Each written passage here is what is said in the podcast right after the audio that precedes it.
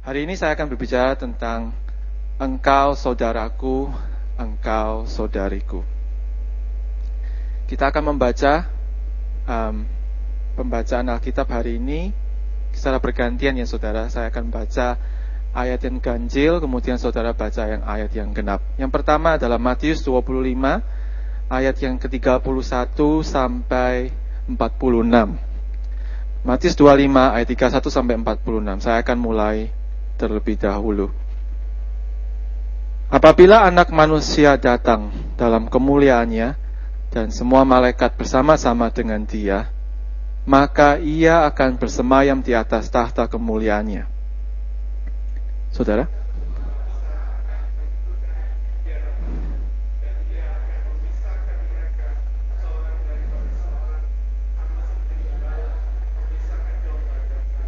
Dan ia akan menempatkan domba-domba di sebelah kanannya dan kambing-kambing di sebelah kirinya.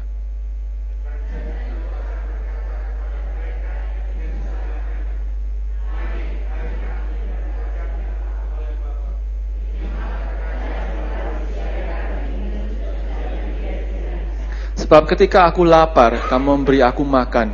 Ketika aku haus, kamu memberi aku minum. Ketika aku seorang asing, kamu memberi aku tumpangan.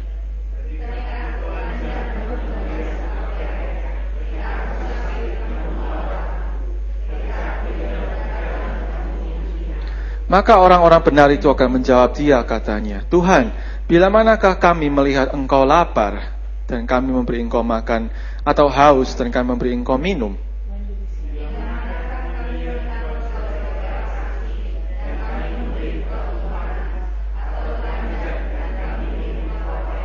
Bila manakah kami melihat engkau sakit atau dalam penjara dan kami mengunjungi engkau?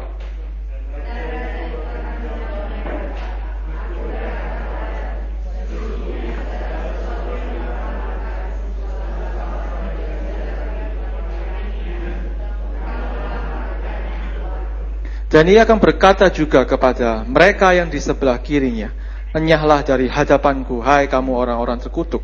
Enyahlah ke dalam api yang kekal, yang telah sedia untuk iblis dan malaikat-malaikatnya.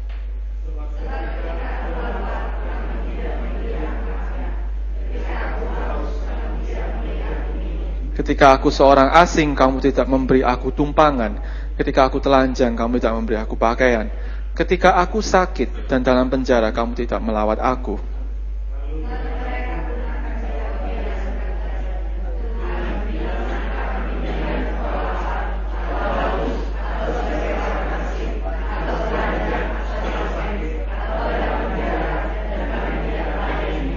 Maka ia akan menjawab mereka, Aku berkata kepadamu, sesungguhnya segala sesuatu yang tidak kamu lakukan untuk salah seorang dari yang paling hina ini, kamu tidak melakukannya juga untuk aku.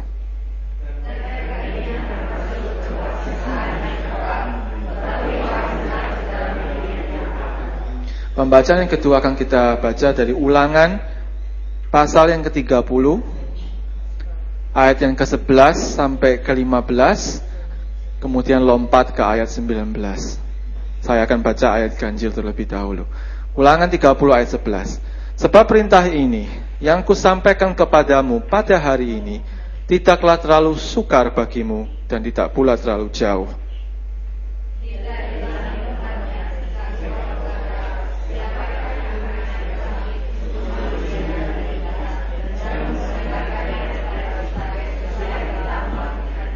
Juga tidak di seberang laut tempatnya sehingga engkau berkata siapakah yang akan menyeberang ke seberang laut untuk mengambilnya bagi kita dan memperdengarkannya kepada kita supaya kita melakukannya.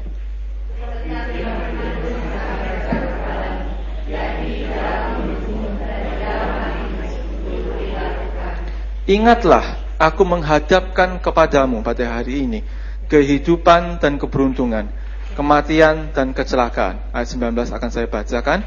Aku memanggil langit dan bumi menjadi saksi terhadap kamu pada hari ini. Kepadamu kuperhadapkan kehidupan dan kematian, berkat dan kutuk. Pilihlah kehidupan, supaya engkau hidup, baik engkau maupun keturunanmu. Demikian pembacaan firman Tuhan. Saudaraku lebih dari 11 tahun yang lalu, saya mengambil keputusan untuk meninggalkan Indonesia, negara tempat kelahiran saya dan sebagian besar dari kita di tempat ini. Ketika saya mendarat di Sydney, perasaan kecemasan dan ketidakpastian membuat hari pertama saya di sini terasa begitu berat dan mencekam.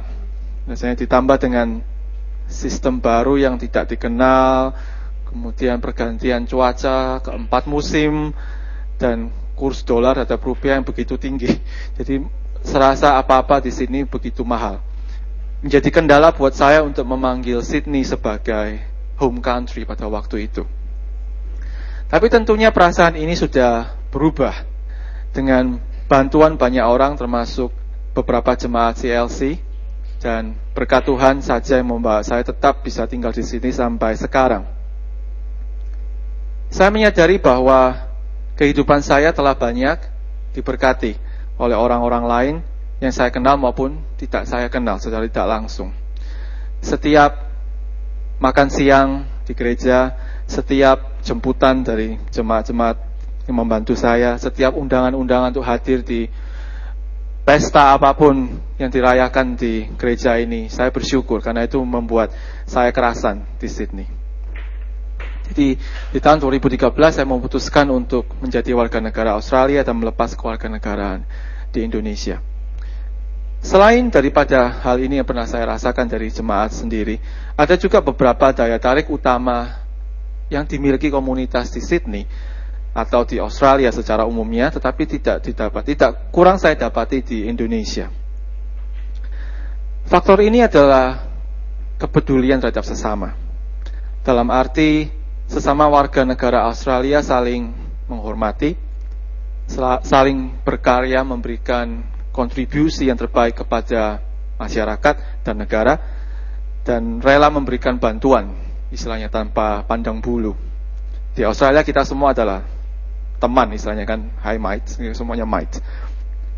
Kepedulian saling menghormati dan ketulusan untuk berkarya adalah istilahnya pilar-pilar kesejahteraan, pilar-pilar keadilan di masyarakat bagi semua warga negara. Tentunya kesenjangan sosial itu tetap ada, saudara. Namun, namun di sini tidak seburuk Indonesia, kalau bisa dibilang seperti itu. Di Indonesia kesenjangan sosial sangat nyata. Tidak hanya di Pulau Jawa, di, di luar Pulau Jawa, di ibu kota negara Jakarta saja atau di Surabaya, kota terbesar kedua di Indonesia, kesenjangan itu begitu nyata gedung-gedung apartemen, perkantoran, dan shopping mall di tengah kota itu seolah-olah berusaha untuk menutupi fakta bahwa kesamarataan di Jakarta dan di Surabaya itu minimal atau mungkin tidak ada. Banyak segregasi di masyarakat dalam hal istilahnya akses kesehatan, pendidikan, keamanan, atau fasilitas-fasilitas hiburan lain yang ujung-ujungnya ditentukan oleh duit. UUD, saudara. Ujung-ujungnya duit. Orang yang berduit memiliki akses kesehatan, pendidikan, hiburan, keamanan yang maksimal, yang terbaik. Mereka tidak punya uang, hanya bisa mengakses sarana dasar yang disediakan oleh pemerintah secara umumnya. Dan kita tahu sendiri, mutunya tidak bisa diandalkan. Kalau kita lihat sarana-sarana dasar yang ada di Australia, yang pertama kesehatan, saudara, paling nomor satu, Medicare bisa diakses oleh semua warga negara Indonesia plus yang residen. Rumah sakit umum, rumah sakit swasta, kualitasnya sama, standarnya sama, tingkat dunia. Pendidikan, masyarakat bisa memilih untuk masuk ke sekolah umum yang kurang lebih biayanya cukup rendah saya rasa. Cuma bayar seragam mungkin uang aktivitas kurikulum. Atau kalau mau spend lot more money masuk ke sekolah swasta. Tapi mutu dan kualitasnya juga sama juga cukup tinggi. Mereka yang mau meneruskan pendidikan ke universitas ada fasilitas pinjaman dari pemerintah. HEX bisa dibayar nanti setelah dapat pekerjaan Transportasi. Transportasi umum di Sydney, di New South Wales terutama, train, ada light rail, ada bus, ada metro, lain-lain saudara. Yang harganya terjangkau untuk semua orang, aman, cukup bersih, dan terjamin buat mereka yang tidak punya mobil, kendaraan pribadi, seperti saya ini, naiknya bis terus. Tapi nggak apa-apa, karena mutunya terjamin, keamanannya ada. Plus fasilitas penghiburan uh, hiburan yang lain, taman kota, ada Opera House, ada Darling Harbour, ada State Library, museum, pun binatang. Semua bisa diakses semua warga negara tanpa membanding-bandingkan kelas. Kalau di Surabaya, saudara mau masuk ke kebun binatang Surabaya, saudara mikil tiga kali, saudara. Sudah nggak bersih, nggak aman, terus nggak ada yang dilihat. Contohnya seperti itu. Dan saudara kalau ke sana orang anggapannya saudara kelasnya kelas murahan. Seperti itu. Tapi kalau kita di sini ke Tarangga everyone likes to go to Tarangga. Harganya oke okay lah. Masih bisa terjangkau juga dan kita tidak merasa sebagai orang kelas bawah kalau ke kebun binatang. Semua sarana tadi yang sudah saya bahas dapat kita nikmati ini adalah hasil dari apa saudara? Jerih payah semua warga negara Australia, saudara yang kerja di sini kontribut melalui apa? Pajak, saudara. Pajak saudara jadi sesuatu, bukan masuk di kantongnya orang lain, kemudian dibuang ke negara orang lain. Tapi jadi sesuatu, jadi fasilitas kesehatan, jadi fasilitas transportasi, dan pendidikan dan lain-lainnya. Uang pajak kita jadi model bantuan buat orang-orang yang membutuhkan mereka-mereka yang disable istilahnya, orang-orang cacat yang tidak bisa mengakses pekerjaan seperti yang pekerjaan pada umumnya dibantu oleh kita. Kita yang kerja, kita yang sehat, saling membantu melalui kontribusi ini. Inilah bentuk nyata, saudara, dari nilai-nilai penghormatan dan peduli terhadap sesama. Di, lu, di muka orang kita bisa sopan, kita bisa hi, kita bisa ramah. Tapi jauh daripada itu adalah tindakan kita. Aksinya tuh mana gitu. Kita bisa ramah terhadap orang terus di belakang korupsi duitnya buat apa? Sama aja bohong loh saudara. Itu tidak melambangkan hormat, tidak melambangkan peduli. Dan apalagi mau menolong sesama. Di Indonesia sayangnya bentuk kepedulian dan penghormatan tetap sesama kadang hanya dalam bentuk perkataan saja. Tapi banyak tindakan-tindakan yang masih tidak selaras dengan nilai-nilai ini. Contoh, saudara, contoh, tidak ada di CLC ya. Budaya jam karet. Siapa dari kita yang sudah berjanji misalnya datang jam 4, terus sampai tujuan satu jam kemudian? Kebiasaan ini selain merugikan waktu orang lain, sudah menyisihkan waktu untuk ketemu kita, tapi sebenarnya juga merugikan kita sendiri. Karena kita jadi terburu-buru, gitu, melupakan hal-hal lain yang mestinya dilakukan, dan mungkin karena terburu-buru kena kecelakaan, gitu, jadi hal musibah-musibah yang lain. Gara-gara budaya ngaret, jam karet. Yang kedua, tidak mau antri. Saya berapa kali balik lewat um, Bali, kalau kadang ke lewat domestic airportnya luar biasa, saudara. Tidak ada yang antri.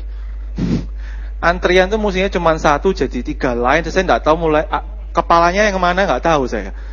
Membingungkan sekali. Sudah tahun 2019 masih aja tidak ada orang yang mau antri. Alasannya saya buru-buru. Semua juga orang juga ada waktunya sendiri-sendiri, saudara. Setiap orang memiliki kesibukan masing-masing untuk menerobos antrian bukan caranya, bu tidak etis seperti itu. Yang ketiga, ingin serba instan, semuanya instan. Dalam mencapai sebuah tujuan, untuk mencapai hasil yang terbaik itu butuh proses. Semua itu butuh proses. Kita saat ini, istilahnya orang-orang Indonesia mengharapkan Pak Jokowi untuk buat secara mujizat mengubah kemiskinan di Indonesia tiba-tiba orang-orang Indonesia jadi makmur semua dalam waktu lima tahun. Tidak mungkin, saudara. Tidak mungkin. Terus orang menuntut, menuntut, menuntut. Terus kalau tidak terjadi apa-apa, lengser, ganti. Tidak bisa seperti itu. Ingin semua serba instan. Kita sendiri juga kalau dalam menempuh pendidikan, kan butuh waktu saudara. Kita spend at least 6 tahun di, 6 tahun di high school, S, oh sorry SD, terus mau itu di high school, another 6 years, university maybe another 3 or 4 years, untuk dapat selembar kertas saudara, istilahnya. 16 years, 16 tahun. Dan memang seperti itu, karena yang intinya itu bukan kertasnya, tapi prosesnya itu loh.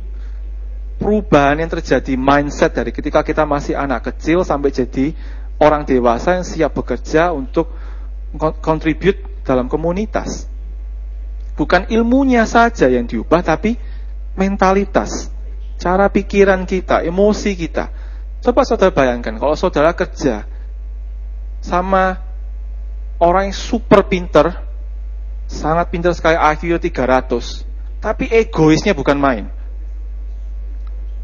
Sukanya ngaret, tidak peduli sama kepentingan orang lain, pokoknya maunya ini ya ini. Tidak bisa kerja, saudara. Mana ada teamwork? Tidak ada teamwork. Negara Australia bisa sampai saat ini karena semua warga kerja sama. Saling peduli, saling menolong. Dan tidak terjadi secara instan, saudara. Yang keempat, berhubung dengan ingin serba instan tadi, kebiasaan keempat adalah malas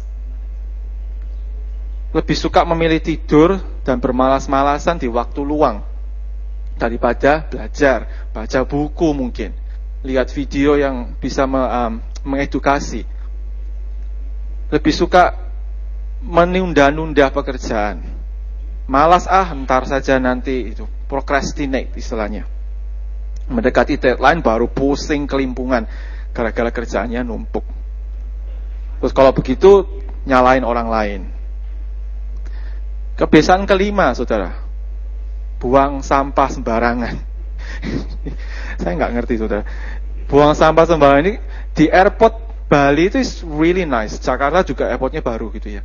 Tapi kadang ada orang tuh habis rokok tung gitu gitu aja loh saudara. Tungnya saya nggak mikir apa gimana gitu loh. Pada orang lain yang harus mungut. Nah orang lain yang harus mungut berarti kan ada kita harus bayar orang lain untuk mungut potongan sampah. Kalau kita bisa, you know, masukin sampah kita sendiri, kita tidak perlu buang uang istilahnya untuk ngurusi sampah. Kita lihat negara tetangga, Indonesia, Singapura. Aturan ketat seputar buang sampah sembarangan sampai ngeludah aja ada dendanya, saudara. Sayangnya di Indonesia sepertinya belum ada aturan yang ada detail seperti itu. Malah mungkin kebiasaan kita. Kebiasaan keenam, suka gosip. Sukanya arisan, kumpul sama teman, tapi istilahnya sharing tentang keburukan orang lain. Tidak memotivasi, tapi menjorokkan orang lain. Membicarakan hal-hal yang bodoh, tidak penting. Yang terakhir, kita tahu sendiri kebiasaan paling buruk adalah korupsi. Dari tingkat tertinggi pemerintah sampai terendah sukanya korupsi. Tapi kita juga sebagai warga negara, saya dulu juga mantan warga negara, sukanya juga nyogok, saudara. nyogok sedikit, lulus ujian nyetir Nyokok sedikit, barang dagangan masuk, nggak usah bayar pajak terlalu banyak. Nyokok sedikit, bisa memperpanjang kartu identitas tanpa antri. Kayak gitu. Kan kebudayaan yang eh, perlu dipertahankan istilahnya. Dan kalau dipertahankan bisa merugikan orang lain. Ini kebiasaan-kebiasaan yang tidak mencontoh, tidak melambangkan kita hormati orang lain. Tidak melambangkan kita peduli sama orang lain. Apalagi kita disuruh menolong orang lain. Tinggalkan dulu kebiasaan buruk ini, baru kita bisa ngomong, oh, I want to help you. Kalau kita masih melakukan hal seperti ini, mari kita sama-sama bertobat. Karena tidak melambangkan kita sebagai domba. Melambang kita sebagai kambing. Jumlah orang miskin di Indonesia, kalau saudara tahu statistik, saya orangnya, I'm a nerd, jadi saya suka number saudara, saya suka angka. Tahun 99 ada 47 juta orang miskin. Sekarang 26 juta orang, which is good. Jadi sudah improve gitu. Persen, secara persentase dari 23% turun jadi 9%. Which is good. Improvement kan istilahnya seperti itu. Namun yang membuat saya khawatir itu seperti ini. Definisi orang miskin itu apa dulu? Orang kan bilang, oh 9% itu apa? Orang-orang macam gimana dibilang miskin? Orang yang dibilang miskin itu katanya, menurut standar dunia itu orang yang berpendapatan kurang dari 402 ribu per bulan. 402 ribu per bulan. Jadi orang yang punya pendapatan 403 ribu tidak miskin, saudara. Apalagi orang-orang yang punya pendapatan UMR tiga setengah juta misalnya di Jakarta. Tapi saudara tahu sendiri kan, hidup di Jakarta tiga setengah juta dapat apa, saudara? Tidak dapat apa-apa, nabung aja tidak bisa. Belum lagi angka kemiskinan di desa itu lebih besar. 9% kan rata seluruh Indonesia. Kalau di desa sama kota, desa itu dua kali lipatnya. Berarti orang miskin di desa lebih banyak. Karena orang miskin di desa lebih banyak, maka urbanisasi jadi pilihan, toh. Jadi pilihan logis, bukan logis ya, maksudnya pilihan nomor satu. Orang-orang muda untuk pindah ke kota. Lah orang-orang muda pindah ke kota berarti yang tinggal di desa orang-orang tua. Maka di desa tidak ada kemajuan. Plus yang di luar Jawa, di Jawa mungkin 9%, Sumatera bisa 11%, Bali, Nusa Tenggara bisa lebih tinggi lagi 14%. Apalagi baru kena gempa. Bisa lebih banyak lagi orang yang digolongkan miskin. Plus lagi ketimpangan, kesenjangan sosial. Yang ironis tuh kadang kalau kita lihat di Jakarta, ada jembatan layang tinggi, apartemen tinggi, plus di sebelahnya ada kali, istilah apa ya? Istilahnya kayak pemukiman kumuh gitu loh. Seberang seberang kiri kanan saudara, itu kan ketip kesenjangan sosial begitu nyata sekali. Di Surabaya mall-mall yang begitu megah, tapi masih juga banyak pemukiman-pemukiman kumuh. Kenapa tidak bisa diberantas? Bukan diberantas, maksud kenapa tidak bisa kita menolong orang pemukiman kumuh ini supaya punya tempat tinggal lebih layak gitu loh. Daripada orang-orang yang sudah punya uang lebih memfokuskan untuk membangun apartemen, pertoko, perkantoran lebih tinggi lagi. Hal ini menunjukkan bahwa masih banyak ruang untuk kita tuh menolong orang lain. Masih banyak kesempatan buat kita untuk menolong orang lain. Sebagai gereja Tuhan, sekali lagi saya mau bertanya kepada kita semua, di manakah posisi kita pada saat ini? Sudahkah kita menjadi domba atau apakah kita lebih mirip kambing dalam hal ini? Ketika Tuhan bertanya, Sudahkah kamu menolong orang lain? Apakah jawaban kita buat Tuhan? Matius 25 ini memberikan penekanan yang cukup unik, saudara. Atas pentingnya tindakan menolong dan mengutamakan orang lain. Yang tidak ditemukan di kitab lain. Jadi seolah-olah tadi kan kisahnya itu di pengadilan yang terakhir yang akan memutuskan jiwa manusia itu masuk ke kehidupan yang kekal atau kematian yang kekal. Perbuatan menolong orang lain itu menjadi kunci penentu ternyata. Jadi seolah-olah berkata iman kita pada Tuhan Yesus tanpa perbuatan itu tak berarti apa-apa. Kita bisa setiap hari bersorak-sorai di gereja, bikin seminar kerohanian setiap minggu.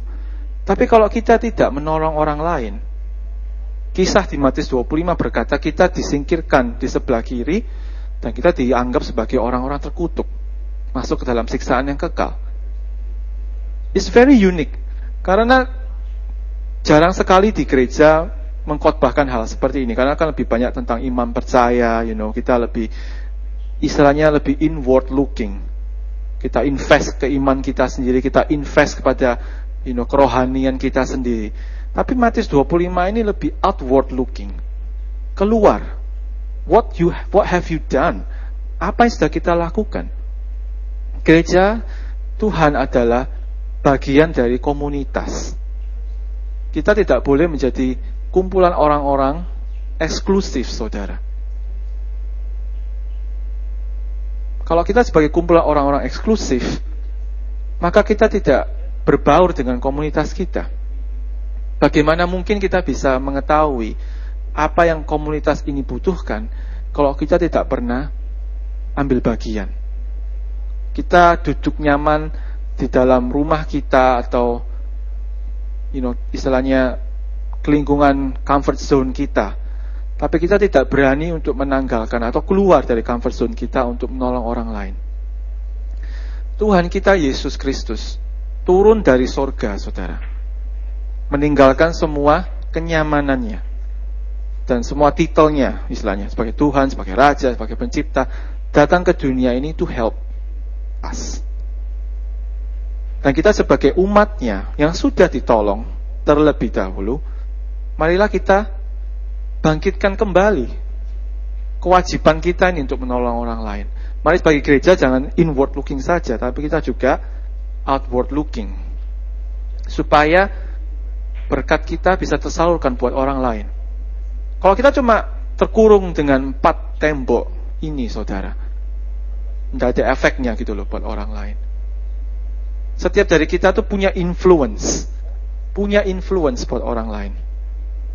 Kalau kita tidak menginfluence orang lain, tidak mempengaruhi orang lain, maka orang lain akan mempengaruhi kita atau orang lain akan dipengaruhi orang lain. Pada akhir-akhir um, ini dengan teknologi yang begitu maraknya, Instagram, sosial media, dan Netflix segala macam lainnya, dunia ini menginfluence begitu gencarnya gitu loh. Dan gereja Tuhan kalau kita tidak istilahnya um, increase our pace, kalau kita tidak meningkatkan gerak kita, kita ketinggalan saudara. Jangan mau kita duduk santai dalam zona kenyamanan kita, kemudian kita membiarkan dunia itu menginfluence orang lain. Mana influence-nya kita sebagai gereja Tuhan?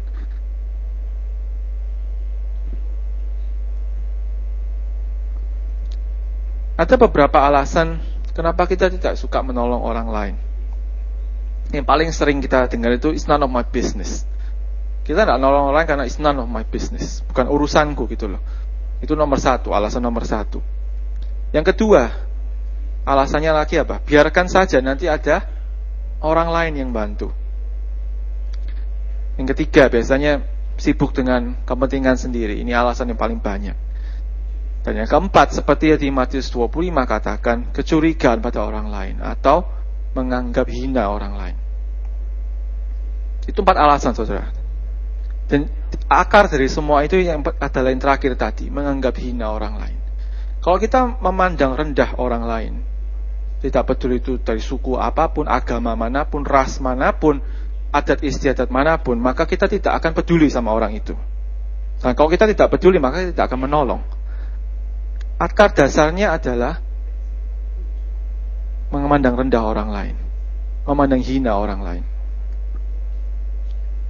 Dan kalau kita tahu semua konflik perang di dunia ini biasanya dilandaskan oleh sesu, uh, suatu kumpulan bangsa atau kumpulan orang yang merasa lebih daripada bangsa lain. Kalau kita lihat sendiri di ISIS itu kan gara-gara mereka merasa ideologi mereka yang sempurna lebih daripada ideologi yang lain. Perang dunia yang kedua dulu orang-orang Jerman merasa mereka adalah bangsa pilihan istilahnya ras lebih utama yang harus memerintah dunia istilahnya seperti itu. Semua karena adanya latar belakang menganggap hina orang lain tadi. Memang di Australia kita tidak bisa bilang tidak ada rasisme. Orang kulit putih, orang Asian, orang kulit hitam, kita selalu masalah rasisme selalu ada, saudara, pasti ada. Tapi di Indonesia pun juga banyak orang rasis. Nggak usah cuma, gak usah bilang Australia, di Indonesia juga banyak orang rasis. You know, antar suku, juga saling, perang antar suku juga banyak kan di Indonesia. Saya lucunya saya punya punya teman yang uh, menikah dengan, jadi teman saya itu orang um, Jepang Filipino, menikah dengan orang Vietnam Chinese. Terus mereka kalau kumpul sukanya membahas tentang keburukan orang Korea. Padahal sama-sama Asianya, saudara. Latar belakang Jepang, Cina, uh, Vietnam sama Filipina, tapi kalau kumpul rasisnya tentang orang Korea. Jadi rasisme itu di mana-mana ada. Kadang orang Indonesia juga kita merasa oh kita ini saling gotong royong, tolong menolong. Nggak terlalu juga saudara. Kita tidak bisa pakai rasisme sebagai alasan untuk tidak menolong orang lain. Nggak bisa. Jangan sampai kita menjadi bystander istilahnya. Saya baca beberapa cerita, berita yang kadang itu ada musibah terjadi, orang itu cuma diam berdiri nonton, saudara. Diam berdiri nonton, kenapa tidak menolong? Itu seperti fenomena yang saya tidak mengerti. Jadi kalau misalnya saudara ada orang yang tiba-tiba jatuh sakit di depan saudara, apa tindakan saudara? Mungkin kalau Rimen sebagai nurse langsung tolong. Tapi kita sebagai orang biasa, what will we do? Apa kita nunggu ambulans? Apa kita nunggu orang lain terjun gitu? Seringnya seperti itu. Ketika kita ketika kita tidak menolong orang lain, maka kita dilandasi oleh tidak peduli, plus tidak menghargai orang itu orang itu sendiri. Kita tahu jelas di dalam Alkitab dikatakan bahwa kalau kita suka memberi, kita juga akan diberi balik, saudara. Orang bisa lihat kita itu bermurah hati. Kalau kita itu suka murah hati juga pada orang lain. Alkitab berkata, praktekkanlah hal memberi dan kamu akan diberi. Dengan takaran yang kamu gunakan untuk menakar, mereka akan menakarkannya kepadamu. Cara kamu memperlakukan orang lain, orang itu juga akan membalasnya kepadamu. Golden rule. Kemudian juga kita berkata lebih bahagia memberi daripada menerima. Kemudian ada perkataan dalam Lukas, apabila engkau mengadakan pesta, undanglah orang-orang miskin, orang-orang cacat, orang-orang timpang, orang-orang buta. Dan engkau akan berbahagia karena mereka tidak mempunyai apa-apa untuk membalas kepadamu. Ada perkataan-perkataan seperti ini di Alkitab. Jadi sekali lagi pilihan itu ada buat kita semua, buat saudara dan saya. Seperti waktu ulangan berkata, pada hari ini aku berhadapan kepadamu sebuah pilihan. Apa kamu akan memilih kehidupan atau kamu akan memilih kutuk? Kalau kamu memilih kehidupan berarti kamu kita berkomitmen untuk mau menolong orang lain, menghargai orang lain, peduli sama orang lain. Kalau kita mau memilih kutuk, maka kita silakan kita tidak usah menghargai orang lain, tidak bisa menolong orang lain. Dan saudara, firman Tuhan itu jelas berkata bahwa gampang dilakukan, tidak sukar. Tidak sukar untuk menolong orang lain. Firman itu sangat dekat pada kita. Memang kita itu tidak berarti kita jadi istilahnya juru selamat buat semua orang lain, saudara. Tidak berarti kita setiap kali ketemu gembel, kita harus masukkan dalam rumah kita untuk kita tampung. Enggak seperti itu. Kalau kita ketemu pengemis, kita harus kasih uang setiap kali setiap kita tuh punya istilahnya barometer dalam hati kita gitu loh. Saudara kan pernah mengalami kan, kalau saudara seperti ada dorongan untuk aku harus tolong orang ini. Dan sering kali kita ignore dorongan itu karena kita merasa, ya tadi itu, oh it's not my business, you know. Oh aku juga sibuk sendiri. Saya bilang, ketika Tuhan taruh sesuatu dalam hati kita, mari kita belajar untuk mematuhi dan mendengarkannya. Kita memang tidak bisa menolong setiap orang, tapi setiap pribadi kita, kita mempunyai privilege kadang itu untuk dekat pada seseorang yang lain. Dan mari kita gunakan kesempatan itu untuk jadi influence buat orang lain. Mari kita bersama-sama belajar untuk menolong orang lain, dimulai dari belajar untuk peduli dan menghargai setiap manusia tanpa pandang bulu. Dan mari kita belajar bersama untuk menghilangkan kebiasaan-kebiasaan buruk tadi yang tidak istilahnya tidak kondusif, yang juga merugikan orang lain. Pada akhirnya dalam hidup ini kita ada pilihan, apa kita mau jadi berkat atau mau jadi kutuk buat orang lain, atau kita mau diberkati atau kita mau dikutuki oleh Tuhan. Khotbah saya pada pagi ini cukup pendek, saudara. That's all. Saya mau mengakhirinya dengan sebuah puisi yang saya temukan. Andai masih kita pertahankan keelokan tolong menolong, mungkin angka kesengsaraan akan menangis. Andai masih kita cintai keikhlasan, tolong menolong, mungkin angka kejahatan akan bermenung. Andai masih kita wariskan kemuliaan, tolong menolong, mungkin perpecahan akan jadi perkataan saja. Andai masih kita kenalkan rupa tolong menolong, mungkin remaja tidak kenal tawuran. Andai tetap kita amalkan pribadi, tolong menolong, mungkin pejabat malas korupsi. Anda masih kita sirami, pokok tolong menolong. Mungkin kita akan berbunga asri sepanjang zaman. Percayalah tanpa tolong menolong seribu kebijakan dan pembangunan akan tetap jadi perkataan saja. Tanpa tolong menolong kemakmuran akan jadi kiasan saja, impian saja. Mari kita cari dan tanam kembali tolong menolong ke dalam hidup kita agar harapan dan kasih itu tidak sirna. Saya bersyukur saudara karena ketika saya belajar, ketika saya di istilahnya digempor Tuhan di sini, saya menyadari bahwa tanpa bantuan orang lain, saya tidak bisa berada di tempat ini. Dan sama seperti saudara sendiri, setiap pribadi di tempat ini bisa ada di tempat ini karena orang lain. Mari kita belajar untuk menolong orang lain tidak hanya dalam bentuk uang. Kadang perhatian kita, kata-kata kita, nasihat kita, waktu kita itu jauh lebih berharga daripada uang itu sendiri.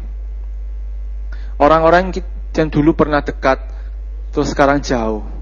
Mari kita belajar untuk mendekatkan diri kepada mereka. Mari kita ngalah istilahnya. Buat apa sih kita pasang ego kita? Buat apa kita pasang harga diri kita setinggi mungkin? Istilahnya ngalah, saudara. Kadang itu hidup itu jauh lebih gampang kalau kita itu ngalah. Sama seperti Yesus ngalah buat kita. Mari kita tuh belajar ngalah. Kadang kita merasa kok ngalah terus yo. Padahal di dalam ketika kita ngalah itu kemenangan itu di situ, saudara. Kita harus harus lihat bagaimana ketika menginvestasi sesuatu buat orang lain itu akan balik ke saudara nanti di masa depan.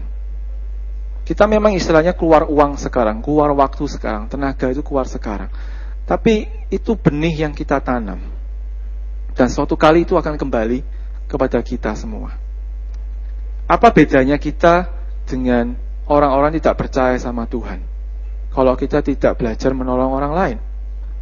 Orang dunia sekarang juga belajar untuk spread kindness. You know, belajar untuk menolong, saling pamrih sama orang lain. Mari gereja Tuhan kita jangan mau kalah.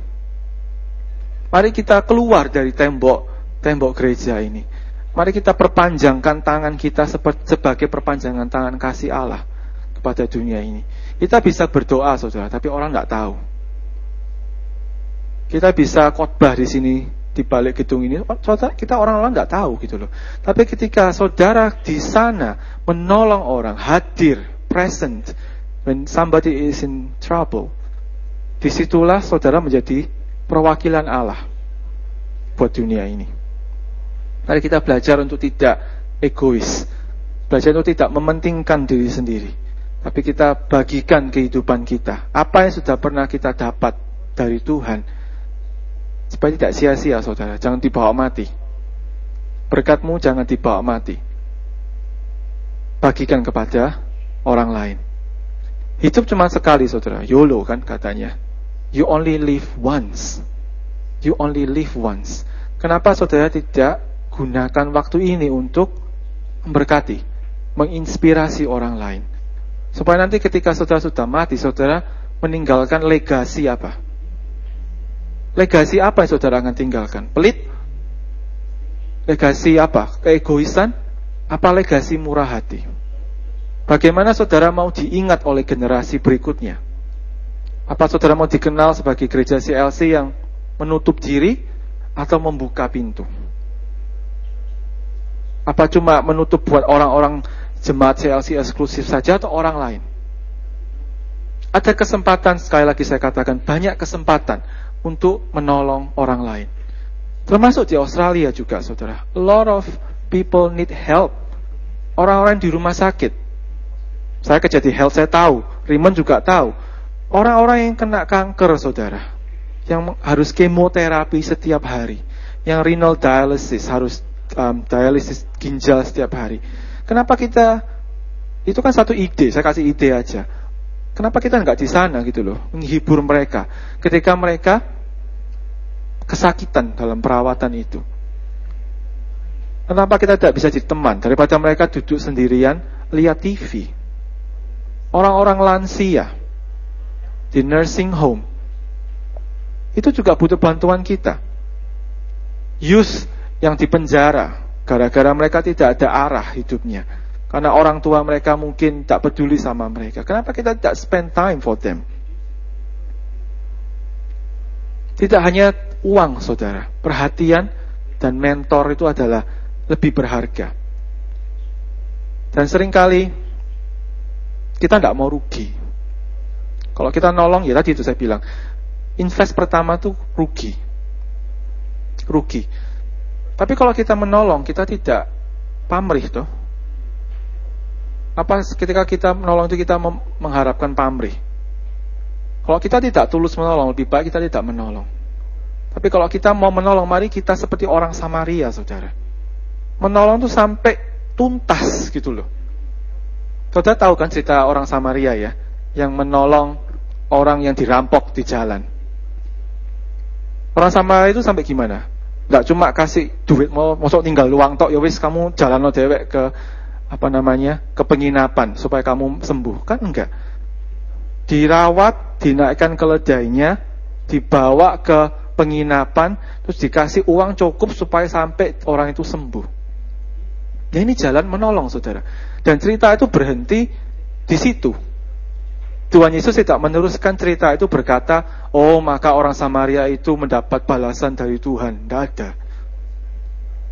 Tidak ada. And that's what it is. Kalau kita menolong, kita tidak expect anything gitu loh. Tapi kita tahu itu benih yang akan kita tanam. Suatu kali kita ketika kita butuh pertolongan, orang lain akan menolong kita. Orang lain akan menolong kita. Ketika kita menutup pintu buat orang lain, maka nanti di depan saudara, pintu saudara akan juga ditutup gitu loh. Tapi kalau kita saudara menjadi pintu berkat buat orang lain, one time when you need it in the future, saudara akan mendapat pertolongan. Saudara akan mendapat pertolongan. Dunia berkata itu karma. Tapi kalau firman Tuhan berkata tabur tuai, saudara. And that's true. That's true. Berapa tahun, tahun pun saudara invest itu tidak akan pernah hilang. Termasuk juga berapa puluh tahun pun kejahatan pernah saudara buat tidak akan pernah hilang. Tidak akan pernah hilang. Saudara pernah menyakiti orang lain, pada suatu kali itu akan kembali. Tapi mari kita bagikan lebih banyak hal-hal yang positif di dunia ini.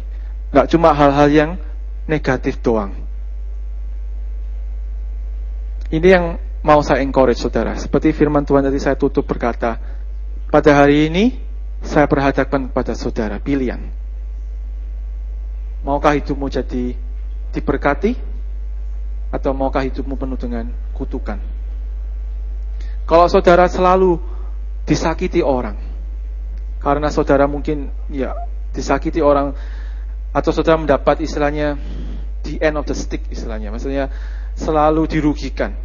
Marilah kita patahkan ini, siklus ini dengan mulailah saudara menanamkan yang positif. Kalau siklus kerugian, siklus istilahnya uh, lingkaran setan istilahnya. Kutuk itu saudara ketika saudara dikutuki, saudara dirugikan orang lain, terus saudara balas orang lain seperti itu, ini muter seperti ini terus saudara. Tapi ketika saudara memutuskan, no, aku disakiti hari ini, tapi aku tidak akan menyakiti orang lain, aku akan melakukan terbaik buat orang lain. Saudara putuskan kutuk itu sendiri. Saudara berhentikan roda itu. Dan mulailah roda berkat itu berjalan. Seperti mesin, saudara. Saudara ngelumasi terus kutuk itu, maka kutuk lingkaran itu akan muter terus.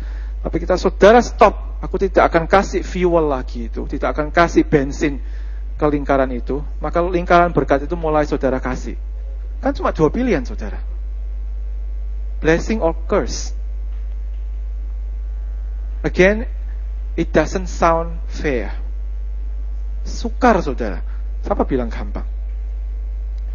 Paling gampang kita berbuat sesuai dengan daging kita. Balas dendam, revenge is very easy. Digosipin orang, tak gosipi balik. Ditusuk orang dari belakang, tak tusuk balik sekali-kali waktu, sekali waktu di depan. Dijahati orang, tak jahati balik. Mau tak saudara seperti itu terus? Apa maukah kita pindah? Seperti Yesus berkata, kasihilah musuhmu. Kasihilah musuhmu. Bisakah kita menolong musuh kita? Bisakah kita peduli sama musuh kita? Bisakah kita menghargai orang yang kita anggap sebagai musuh? And that's a challenge. Kita baik sama orang baik is easy. Tapi baik sama orang jahat itu menjadi seperti Kristus. Menjadi seperti Kristus. Yesus tak turun cuma orang bukan bukan buat orang baik, saudara, tapi buat orang jahat. Mari kita keluar dari comfort zone kita. Mari kita beranikan diri. Saudara nggak bisa ngomong bahasa Inggris, latihan saudara. Belajar untuk step out from your comfort zone. Bantu orang lain. Karena ketika kita mulai buka hati kita, buka pintu kita, kita malah menyadari bahwa orang kulit putih itu juga manusia. Buk cubit ya sakit orangnya gitu loh. Buk sakiti orang ya sakit. Buk kasih berkat orang ya suka, tersenyum, tertawa gitu loh. Kita sama-sama manusia istilahnya. Seperti Yesus berkata, di ladang ini kita sebagai gandum atau ilalang. Gandum atau ilalang. Kalau saudara sebagai gandum, maka buahmu akan memberkati orang lain. Tidak peduli orang itu dari latar belakang apa pun. Kalau saudara sebagai ilalang, walaupun saudara datang ke gereja, saudara bisa meracuni orang lain juga bisa, saudara. Juga bisa. Mari kita jadi perpanjangan tangan Kristus di dunia ini. Mari kita belajar untuk berani speak up. Speak up Roh Kudus ditaruh dalam hati kita supaya kita apa? Say the words. Say blessing. Say the word of God. Kalau saudara saudara dikasih firman dalam hati, saudara dekam terus di hati, what's, what's that for? Apa gunanya? Cuma bisa menguntungkan saudara pribadi saja, tapi tak mengganti orang lain. Banyak kejahatan di dunia terjadi bukan karena bukan karena kekurangan orang baik, Kejahatan terjadi karena orang baik tidak melakukan apa-apa. Baik tok, diem tok, bystander. Berdiri saja, oh ya wis lah. Ya wis lah, terserah, it's not, it's not my business. Aku tetap baik. Maka kejahatan terjadi. Kejahatan tidak akan terjadi kalau orang baik berbuat sesuatu. Do something about it. Do something about it. Kalau sampai harus harus berkorban, ya memang kalau itu memang panggilan saudara, ya lakukan saudara. Karena kalau Yesus cuma duduk di atas tahta tok, manusia masuk dalam kematian yang kekal semuanya, Yesus cuma bilang, oh ya wis lah. Maka kita tidak akan diselamatkan saudara. Because he stepped down, then there is all the story of salvation. There is a story of sacrifice. Because he did something. And let's sebagai bagian dari komunitas, mari kita do something. Let us do something and be part of the community itself. Puji Tuhan. Demikian khotbah saya saudara. Jangan ketenggengan saudara. Jangan tegang. Maksudnya firman Tuhan memang cukup keras pada pagi ini. Tapi ketika saya dapat firman ini suka menempelak saya. What have you done? You know? What saya sendiri juga sudah berbuat apa gitu loh sama komunitas ini, sama dunia ini buat apa gitu loh. Apa kamu jadi cuma kumpulkan harta terus mati ya wes gitu sudah selesai. Tapi mari kita tinggalkan warisan, warisan kebaikan buat komunitas kita. Puji Tuhan, mari kita sama-sama berdoa saudara. Bapak Surgawi kami diingatkan pada pagi hari ini bahwa sebagai gerejamu Tuhan kami adalah bagian dari komunitas, bagian dari komunitas di Sydney. Ajar kami untuk menjadi domba, orang-orang yang menurut akan firman-Mu, yang setiap hari memilih kehidupan, yang setiap hari memilih berkat, untuk mau mengikuti perkataanmu yang sebenarnya tidak sukar untuk dilakukan. Ajar kami untuk peduli sama orang lain, tapi terlebih juga ajar kami untuk menghargai orang lain. Apa adanya mereka. Mengasihi orang apa adanya mereka. Dan kami mau belajar untuk do something. Tidak cuma berkata-kata tok, tidak cuma kata-kata manis saja. Tapi kami mau perkataan kami, perbuatan kami mencerminkan perkataan kami. Terima kasih. Tuhan terima kasih. Biar firmanmu ini Engkau ingatkan terus buat kami setiap hari. Supaya kami menjadi garam dan terang di tengah-tengah dunia ini. Supaya kami sungguh menjadi perpanjangan tangan kasihmu di tengah-tengah dunia ini. Terima kasih Tuhan. Kami menyerahkan sisa kebahagiaan ini dalam tanganmu. Dalam nama Tuhan Yesus kami berdoa. Amin.